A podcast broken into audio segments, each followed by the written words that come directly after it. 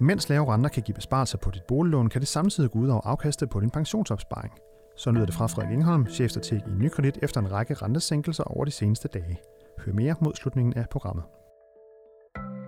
Når det kommer til det seneste dyk ned for renten, kan der være tvivl om det overhovedet får en effekt, lyder det videre. Få forklaringen om lidt.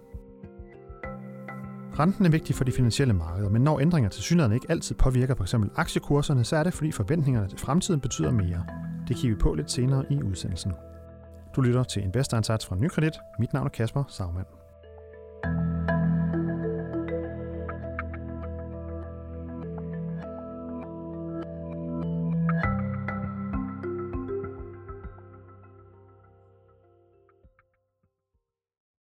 we decided to lower the interest rate on the deposit facility by 10 basis points to minus 0.50%. Som regel bliver det beskrevet i positive vendinger fra et investorperspektiv, når centralbankerne sænker renten for at få mere gang i økonomien, men er der også en knap så god side af historien? Spørgsmålet det er blevet aktuelt efter de seneste dages initiativer fra først den europæiske centralbank, og det var deres chef Mario Draghi, vi lige hørte på optagelsen her, og øh, siden så sænkede også den danske nationalbank renten, og så sent som i går aftes, så var det den amerikanske centralbank, der sænkede renten hos dem. For at gøre os klogere på konsekvenserne af de lave renter rundt omkring, så er du kommet i studiet. Frederik Engholm, velkommen til. Tak skal du have. Du er chefstrateg her i Nykredit, og øhm, hvis vi lige tager øh, den europæiske centralbank først. Den ledende rente, den er nu den laveste nogensinde i bankens øh, 21-årige øh, levetid. Øh, hvis man går tilbage til for eksempel oktober 2000, så lå den i 3,75 og det var så plus. Nu er den jo så minus 0,5 procent.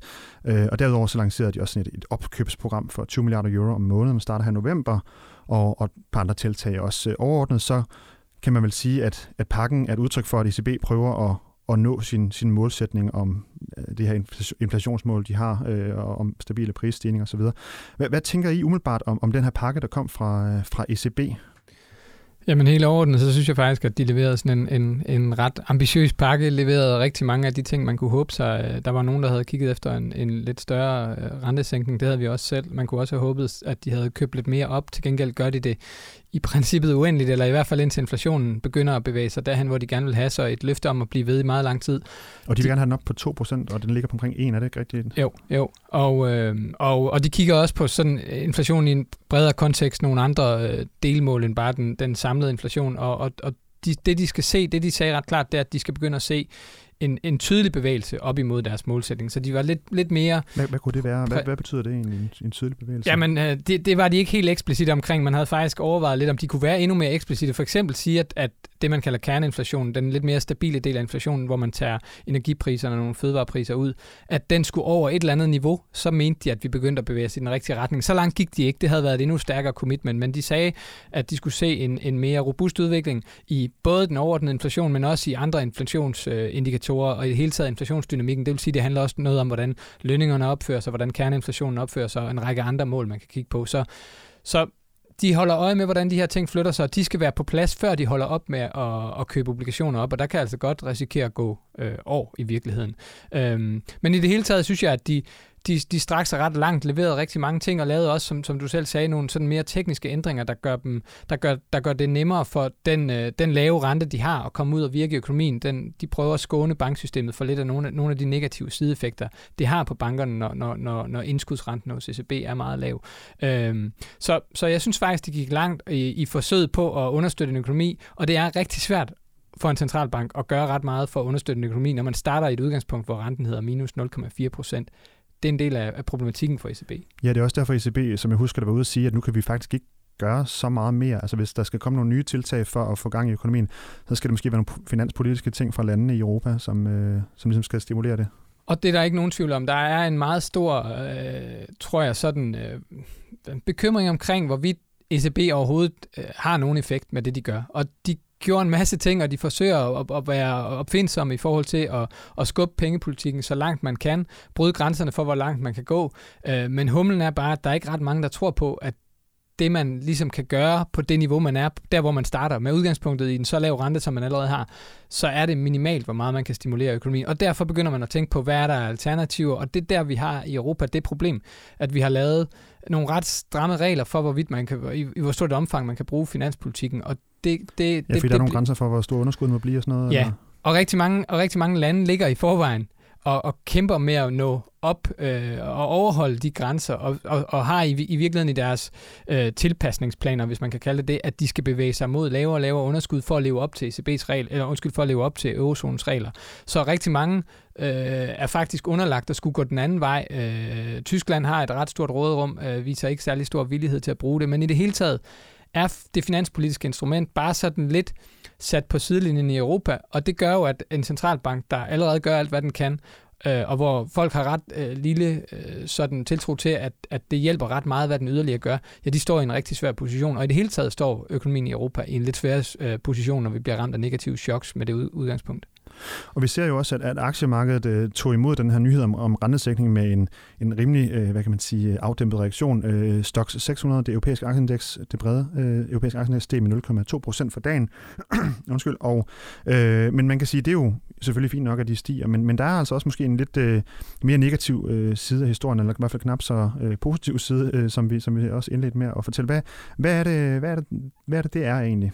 Jamen, man kan sige, det her, den her, det her skifte fra centralbankerne, der faktisk, hvis man sådan kigger øh, et halvt til et helt øh, år tilbage, lidt afhængig af, hvor man kigger hen, havde en, en, en formodning om, at de var på vej til at skulle, øh, skulle stramme op på pengepolitikken. I USA var man i fuld gang med det, har, har hævet renterne i flere år, gjorde det sidste gang i december sidste år, men havde egentlig også regnet med, at man i år nok skulle gå videre den sti. ECB var så småt begyndt at forberede sig på, at de også skulle ned af, af den vej, øh, havde stoppet deres QE-program for et stykke tid siden, havde lagt an til, at vi kunne være i en position, hvor man skulle til at hæve renterne fra meget negativt, måske bare op i nærheden af nul. Og så kom øh, et, et ret stort, en ret stor opbremsning i den globale vækst, drevet af mange faktorer, men handelskrigen helt klart nok den mest, øh, den mest væsentlige, som har bidraget til, at, at rigtig store øh, dele af verden er gået ned i gear økonomisk set, og, og ikke mindst i Europa, at den tyske økonomi, som er ekstremt eksportorienteret og ovenikøbet købet leverer mange, øh, mange ting til den globale industri, de, de er gode til at producere maskiner og udstyr til investeringer, og investeringerne er faldet, øh, sær, eller har haft det særligt svært i den periode, vi har været igennem. Ja, den, den her tyske økonomi, den er så gået fuldstændig i stå. Og det var jo tidligere den, som mange så som sådan lokomotivet i Europa. Øhm, så det skaber altså det problem, at vi står i en situation, hvor vi har et, øh, et, et, et, et lidt et vækstvakuum i Tyskland og, og i Europa som helhed, i hvert fald en, en periode med meget svag vækst, som nu har strukket sig et stykke tid og betyder, at, at de forhåbninger, man havde om, at vi kunne øh, dels vokse noget mere, men også fra ECB's side, at inflationen lige så stille kunne bevæge sig op imod øh, det, som er dens målsætning omkring de 2%, ja, det virker mere og mere usandsynligt, når væksten er på så lavt et niveau, at den faktisk ikke bidrager til, at inflationen kommer til at stige.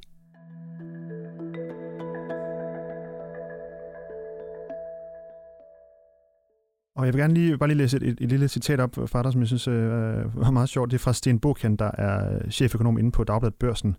Øh, og det er altså med henvisning til det her møde, der var i den europæiske centralbank, hvor han siger, Torsdag blev for de finansielle markeder lidt ligesom en juleaften, hvor man brændende har ønsket sig et Lego-sæt, men i stedet får et sæt Playmobil. Til at starte med bliver man skuffet, så ser man måske mulighederne i den gave, man faktisk fik, og så bliver man lidt ærgerlig. Til sidst er det hele måske lidt lige meget, da der jo også er slik på bordet. Øh, hvad, hvad tænker du om den øh, analogi øh, sådan fra, fra markedet? Er det den, er det den hvad kan man sige, reaktion, markedet også har, har udvist på en eller anden måde?